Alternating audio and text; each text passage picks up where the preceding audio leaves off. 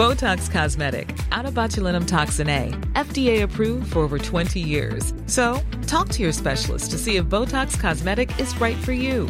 For full prescribing information, including boxed warning, visit BotoxCosmetic.com or call 877-351-0300. Remember to ask for Botox Cosmetic by name.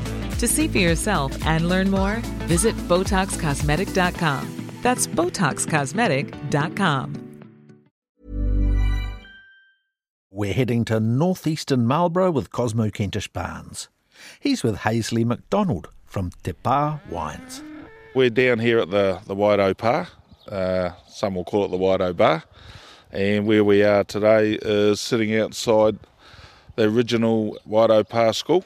Uh, where my father went uh, as a young kid, and it closed down. Look, I can't remember when it closed down, but it closed down some time ago, and it remains our marae and our, I guess, our community hub for this area and for those families that are from here. Yes, and you were saying just before that you used to have a lot of family members that lived down this road. Yeah, this this whole road was just once full of all my extended family uh, and my close family.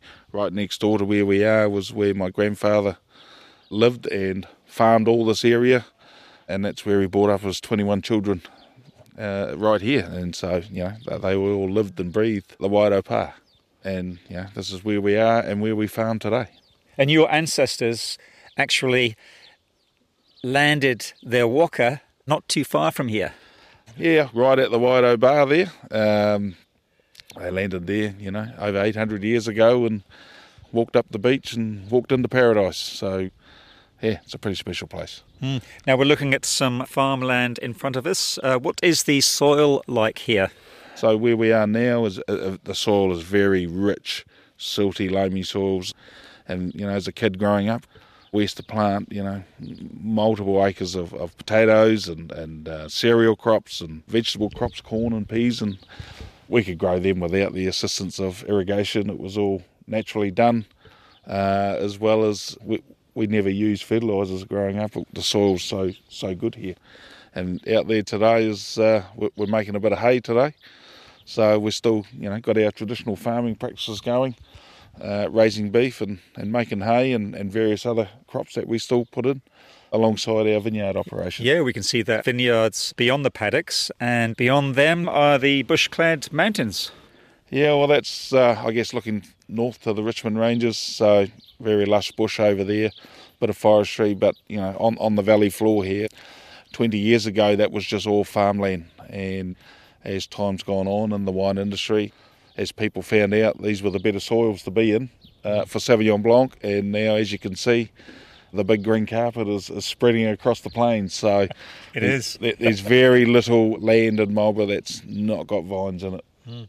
What was your childhood like here? At the time, you know, like every kid, I guess, you know, you thought you had the hardest childhood. But when we look back now, we had the best childhood. And um, we had all our cousins up and down this road. We worked every day after school on the farm. If it was digging potatoes, you know, dairy, beef, there was always a job. And um, at that time, you know, we didn't, we, we was thought we, our, uh, our hands were tied behind our backs, but, you know, I think we realised that it was it was the making of a lot of us. Mm. Yeah. So your folks had a dairy farm, and then did they switch to growing potatoes? Uh, so my my grandfather, um, you know, he did a mixture of dairy farming and growing potatoes, and then my father and uh, his brothers sort of slowly took over the business back in the 70s, I guess, and they were growing potatoes for the local co-op at the time. Um, my father married my mum, and her family owned a few supermarkets in town. And so my dad was one of the ones that sort of broke the mould and started selling direct into supermarkets instead of going through the co op. And we made anywhere from three kilo bags to 20 kilo bags. But then my dad and his brother, 100 metres from us here, converted a, an old dairy shed. That was my grandfather's dairy shed, and that's when they started to process the potatoes into French fries and then we started selling those French fries to local fish and chip shops here in town, as well as restaurants. And then that business just grew and grew and grew, and where we were supplying fresh French fries as, as far as down as Christchurch and probably as far north as up to Taupo. What were the French fries called? McDonald fries. It was a really good business. They sold it because I think they just had had enough of that that side of the business. So we sold the business, but we kept uh, we didn't sell the, the land. You kept the land. We kept the land, and you know it was back to traditional farming. So we went back into dairy then.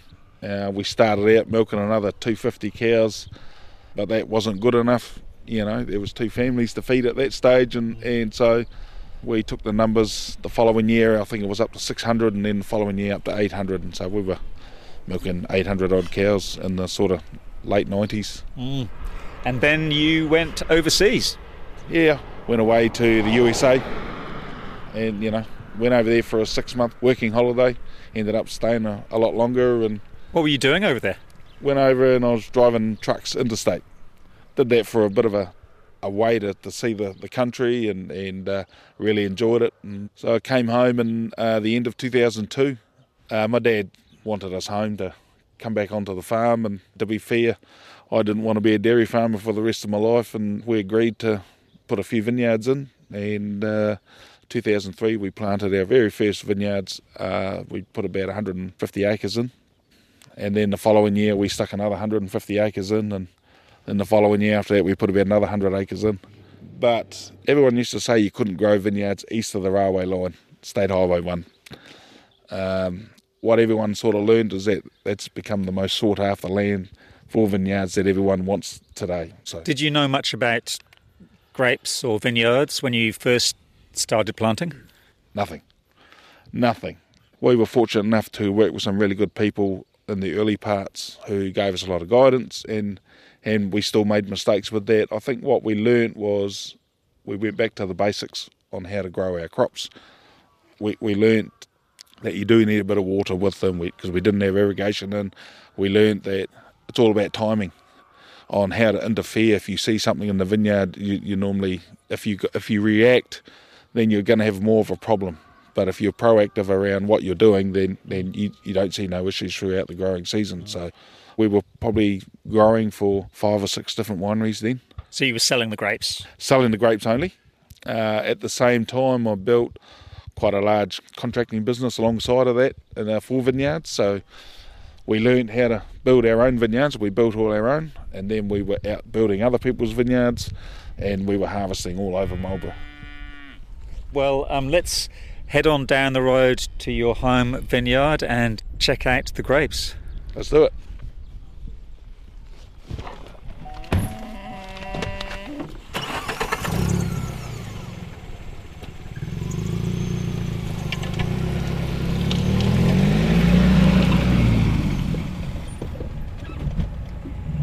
We are driving past lots of your vines now. What what's growing in this vineyard here? These ones right here is our very first plantings, and so uh, all Sauvignon Blanc. So many years ago, you were sticking those posts in the ground, fixing those wires up, planting the grapes. Yep, we did the lot. Uh, irrigation in the ground, so I know where everything is down here. Yep. Every pot, every post, done it all. Yep myself and my father and my brother and yeah, family. It was what we did. Well, let's um, stop here. We've come to the yard and go and have a look at these vines here that um, are probably what three, three or four weeks off being harvested. Yep, yep. They're. Uh, I'd say uh, this block is going for uh, low alcohol wines that we will make this year for customers in the UK. So probably harvest around the, the 16th of March.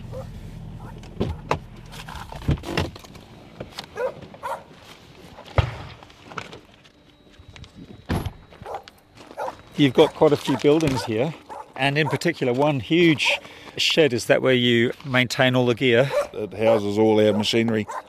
We've got a few harvesters in there and sprayers, and a couple of mechanics are always, uh, you know, fixing gear. And yeah. so, yeah, it's really important. And we're surrounded by the original sheds here.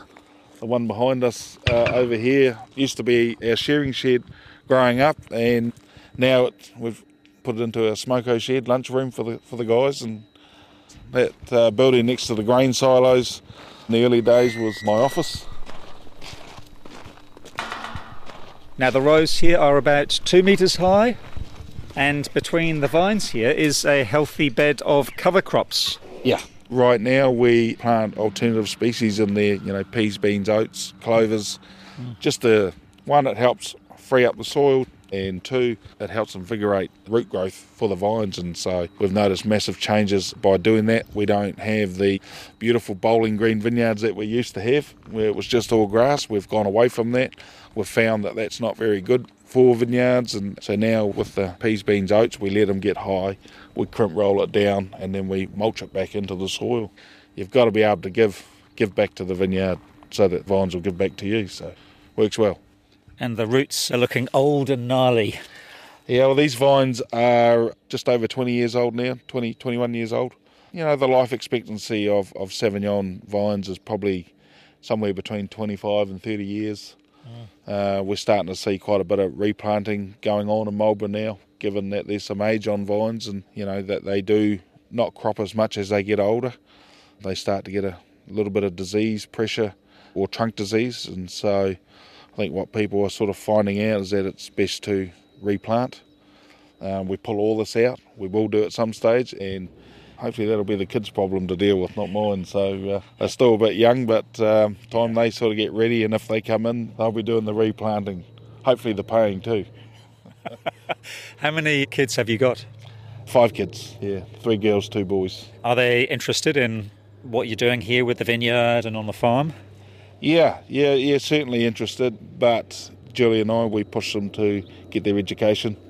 So we've got my oldest now is at university, and the rest are still coming through school. And my oldest son, he's certainly taken an interest in the vineyards and, and really loves it. And he's had to go back to school, and he, he wants to be out here, but uh, understands he needs to get an education. This is a you know it's a different business now, and hopefully they come in and and take over one day and take this business to a different level than what than what we've achieved. And I, I sort of went to school to eat lunch and annoy a few teachers, so I didn't last too long. So uh, hopefully those kids will do a bit better than what I did.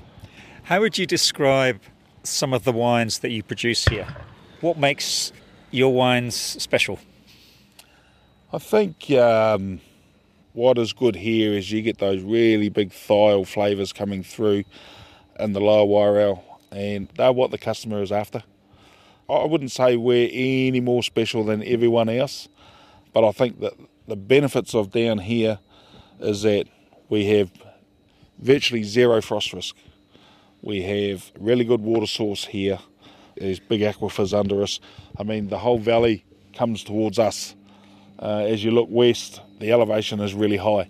And so, if you can imagine all the water from way up in the lakes down underneath the ground, it all comes to us. What goes past us goes to sea. And, you know, we're very lucky to be, to be here. Where does the Te Pā name come from? That's a good question. So, when I first was thinking about doing my own brand and sitting around as a family trying to come up with names, and we had all sorts of names, and it just sort of clicked and went, well, let's name it after home. This area is known as the Pā, and so we, we are down the Pā. Uh, I mean, te in the Māori language is da, so it's named after home, Te Pā. And so there's a, a Google image on the label that sort of outlines the, the different areas of the Pā. You'll see there's a, a in the background of that label. There's like a black line that faintly runs through. That's represent the river that's just over here, which is the the Wairau River, which is the lifeline of Marlborough. And then on the front, you'll see it looks like a fishhook, and it has a you know a dual meaning. It looks like the figure eight for the 800 years of our family being here, but also because we're next to the the sea, fishing, seafood is a big Yes. part of our daily diet, and so it's the represent that. It was actually really simple at the end of the day. Yeah. And you are also one of the founding members of the Tuku Maori Winemakers Collective. Um, tell me about that.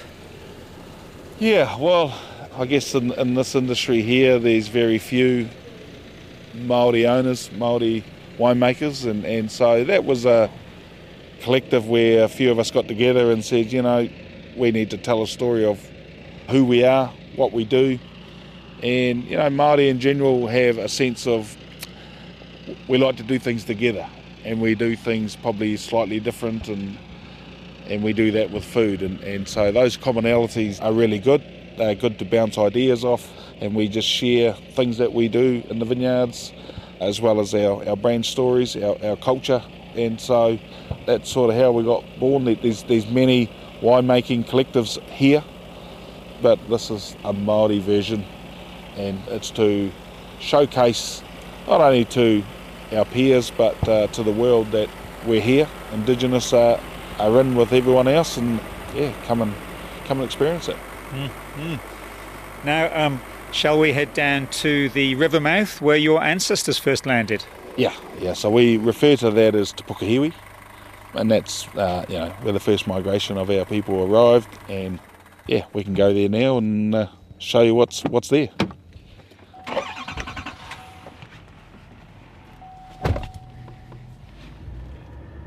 Is your family still involved in in the vineyard? Just recently, my mum and dad have moved out. Uh, they've finally retired, and we've we've taken over the whole lot. Uh, my brother that was with me, he moved into Australia twelve odd years ago, and and I have two sisters that are still here, but not involved in the business.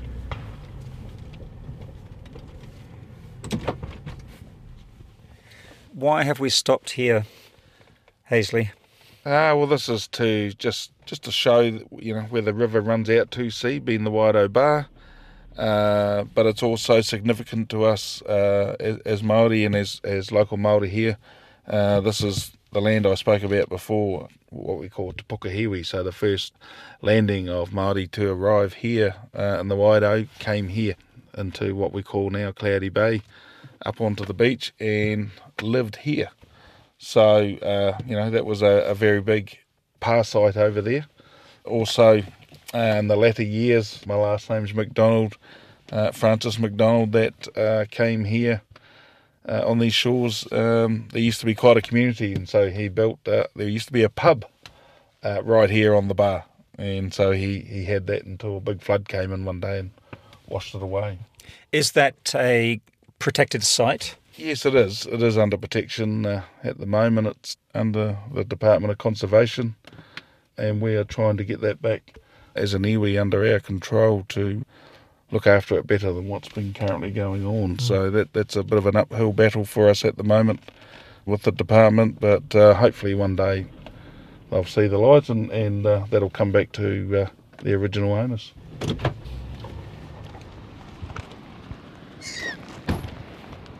What a spectacular spot here. Yeah, it is. It's uh, as you can see, you know, people are fishing here.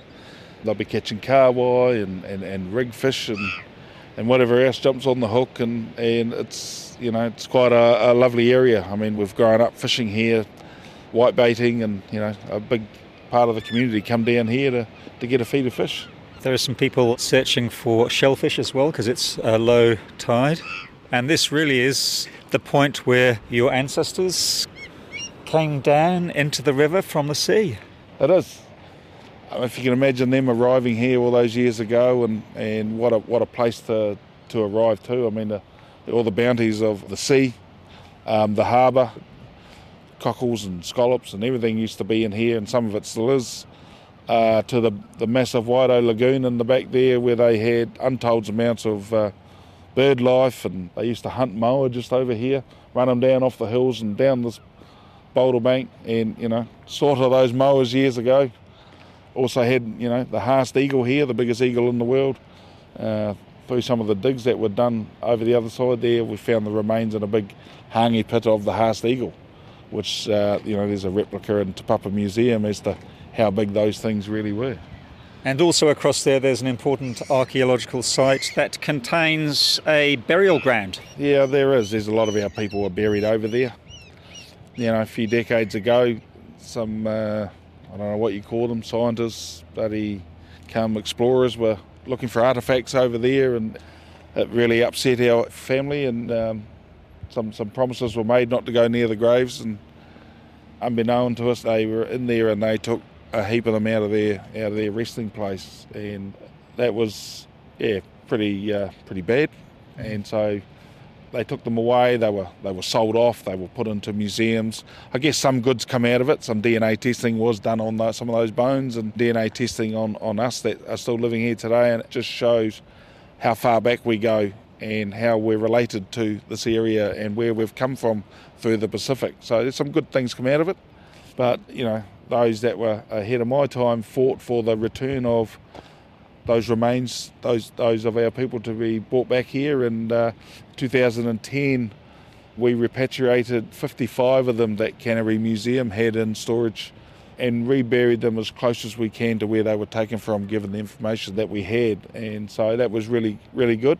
But you know, some of these museums have still got a lot of our people that they are not releasing yet. It's an ongoing battle. It's an ongoing battle, and and uh, one day they'll do the right thing and return those people to us to, to be put back in their rightful place. Haysley MacDonald from Te Pā Wines talking to Cosmo at the Wairau Bar or Te Pokohiwi o Kupe in Marlborough. Botox Cosmetic, out of botulinum toxin A, FDA approved for over 20 years. So, talk to your specialist to see if Botox Cosmetic is right for you. For full prescribing information, including boxed warning, visit BotoxCosmetic.com or call 877-351-0300. Remember to ask for Botox Cosmetic by name. To see for yourself and learn more, visit BotoxCosmetic.com. That's BotoxCosmetic.com.